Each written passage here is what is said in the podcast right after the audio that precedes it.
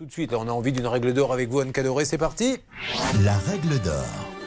Qu'est-ce que c'est? C'est de l'arnaque, c'est de la tromperie, c'est de la publicité mensongère, ou alors c'est très bien ficelé et juridiquement, il n'y a rien à dire.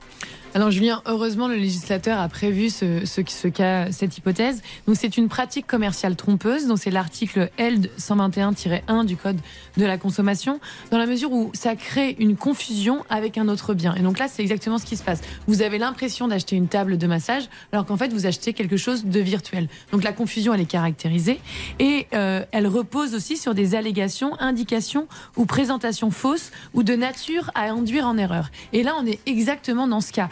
Euh, comme vous l'avez dit, moi j'ai fait une petite liste rapide. Il y a écrit livraison, donc on peut se douter qu'on va recevoir un bien. Il y a des photos de table de massage. Il y a écrit expédition sous 48 heures, retour facile, et il y a surtout la description du produit. Et dans la description du produit, on dit bah, vous allez vous sentir relaxé par cette table de massage. Moi je veux bien, mais je vois pas en quoi une photo va me relaxer en fait. Bon. Donc là, là, là, on est exactement ça. Il faut faire effectivement tout de suite un signalement à la répression Alors, des fraudes.